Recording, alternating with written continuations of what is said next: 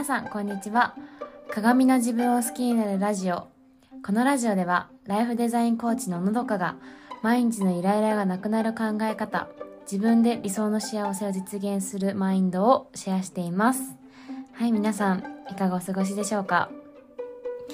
えー、じゅうがつのさんれんきゅうも終わってあの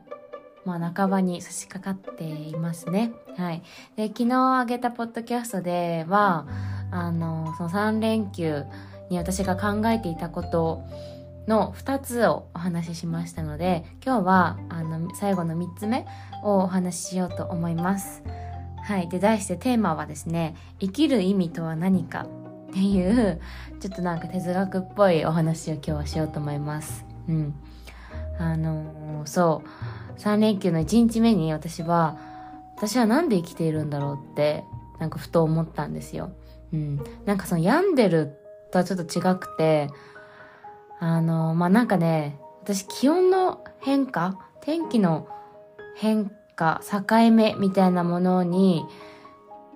あの体調を崩すというか、なんかちょっと具合が悪くなるっていうことがこの年になってありまして、うん、でちょうどね寒くなってきたし、土曜日っていうのは晴れてて、そう今思えばなんだけど晴れててちょっと天気が次の日から下り坂みたいな時だったかな。そうだ、本当に天気の変わり目の時になんかすごいだるいしくて頭もなんか痛くなってっていう日だったんですよ。うん、でなんかだからちょっとそういうなんかセンチメンタルな感じになったっていうのもあって、そうあのー、そうね、生きる意味、なんで私は生きてるんだろうって考えるようになってね。そうでまあなんか考えたけど、そこで考えたことなんか結論はこれだっていうふうには出なかったんだけど、うーんまあ一つ思ったのは、なんかこの生きる意味って深く考える必要はないんじゃないのかなって思いました。うん、っていうのもあのそうやってね、私土曜日考えながらもまあ息をしていったわけですよ。うん、息をしていたし、あの洋服を着替えていたし、トイレに行きたかったら行ってたし、お腹空いたらご飯食べてたし、うん、なんか本当にただ生活が続くだけなんじゃないのかなって、うん、なんか目の前にあることを一つ一つやっていくのが生きる、なんかその積み重ねで生きているんだなって思って、そうだからなんかそんな深く考えることじゃないのかなとかっても思って、うん、でもここでなんか一つすごくこれは言えるなって思ったことは。その生きる意味とは何かっていう、その何かにあたる部分ではないんだけど、あの生きる意味って自分で決められるなって思いました。これは絶対的なものだって私は確信できるんですけど、うん、あのよくなんだろうな、使命とか、うん、なんかちょっとスピリチュアル的な感じで、その前世からのとかなんか潜在的なもので、あのあなたはこれが天性ですみたいな、なんかそういうのって私は聞いたことあるんですけど、うーんなんかそれは私はピンとこなくて、っていうのも自分で決めていいものなんだなって思うんですよ。うん、そうとかなんか人生ってどういうものなのかとかっていう捉え方もそうだし。自分がどういう風に生きるのかっていうのも別になんかそういう誰かから言われたりとか、うん、なんか自分が知らない、まあそれこそ前世とか、なんかその守護霊の何かとか、なんかそういうのもあるのかもしれないけど、私はそっちより今の自分がどうしたいかで決めていきたいなって思います。そうだから本当に、うん、だからそう考えると生きる意味って何かじゃなくて、自分はどういう風に生きたいのかというか、生きる意味を自分で決めちゃっていいんだなって思いました。うん。そう。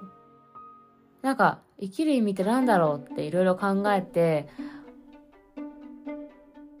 考えるんじゃなくて、こういう風に生きたい、私の生きる意味はこれだってもう決めちゃってよくて、そこに沿って毎日が続くだけなんだなって思います。うん。私、その生きる意味を別に、あの、一回決めたからといって、うーん、絶対変えね、変えちゃいけない。レールをね、敷いたレールを、決めたレールをずっとそのレールを行かなきゃいけないってわけでもないんだなって。うん。で、あの、方向転換してもいいし、あの、生きる意味をブラッシュアップというか、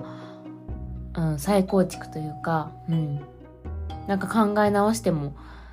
いいんだなっても思います。で、その中で、あのー、なんか自然とね、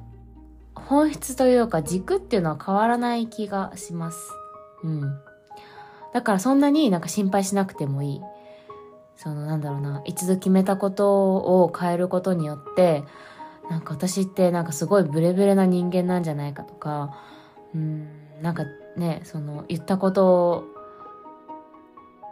をなんかすぐ諦めちゃう人間なんじゃないかとか、なんかそういうふうに思うのも、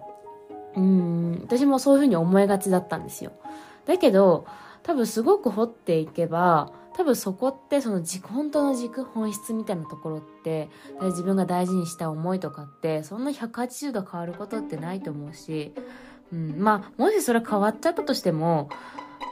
それってすごく自分が変わってるってことだと思うから、そのね、その例えば生きる意味が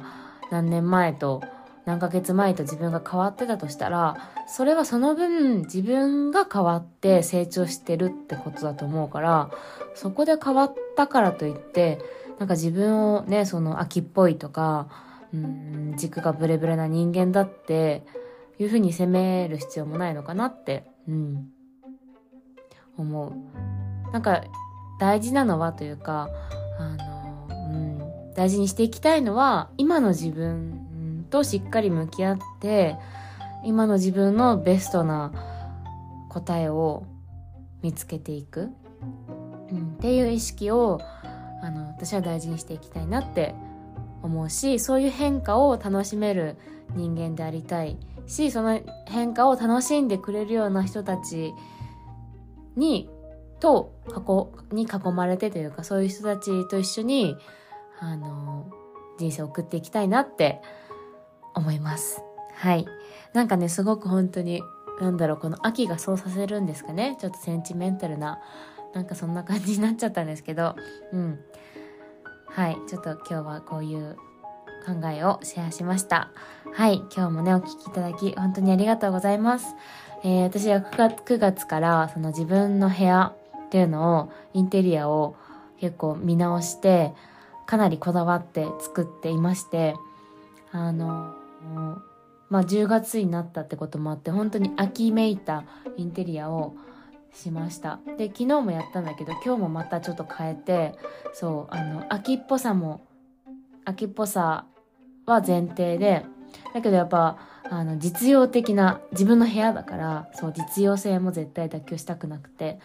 使いやすくかつビジュアルも整えて、自分がの感性に従ったあのインスピレーションみたいな、直感みたいなものを信じて作って、そう、でも本当に結構なかなかいい秋のあのインテリアになったなって思って、結構満足しています。はい。あのー、ね、あ、あとそう、私その最初の話したなんか季節の変わり目とか気温の変化で、あのー、なんか体調が崩れやすいっていうのは結構私に限らず、あのー、ある人多いと思うんですけど、あのー、これは本当になんだろうな、実践的なおすすめの方法で、私がやってよかったなって思ったこと、ちょっと最後に言いたいんですけど、なんか耳の周り、耳でなんかそういう神経があるらしくて、その自律神経がそう自律神経が乱れることでなんかそういう頭痛とかっていうのになるらしくて、そうでそのうちの解消法としてあの耳をマッサージ、耳をちょっと手でねこうやってちょっとつまんでちょっとぐるぐるぐるっと回すマッサージをするっていうのがいいっていうのを私は調べて、そうあのー、それをちょっと意識してやったらあのー、良くなりました。まあ続けないと意味ないと思うし、今回限りかもしれないけど、そうだからあのそうなった時にやるんじゃなくて、日常的にこの耳の周りマッサージしていこうかなって思うので、ちょっとあのね私みたいに季節の変わり目とかあの気温の変化によってなんかこれは頭痛い人かな、頭痛めまいとかっていうよりは頭痛がなる人にこの耳のマッサージって書いてあったので、ぜひやってみてください。はい、それではね、今日も素敵な一日をお過ごし、お過ごししましょう。はい、素敵な一日をお過ごしください。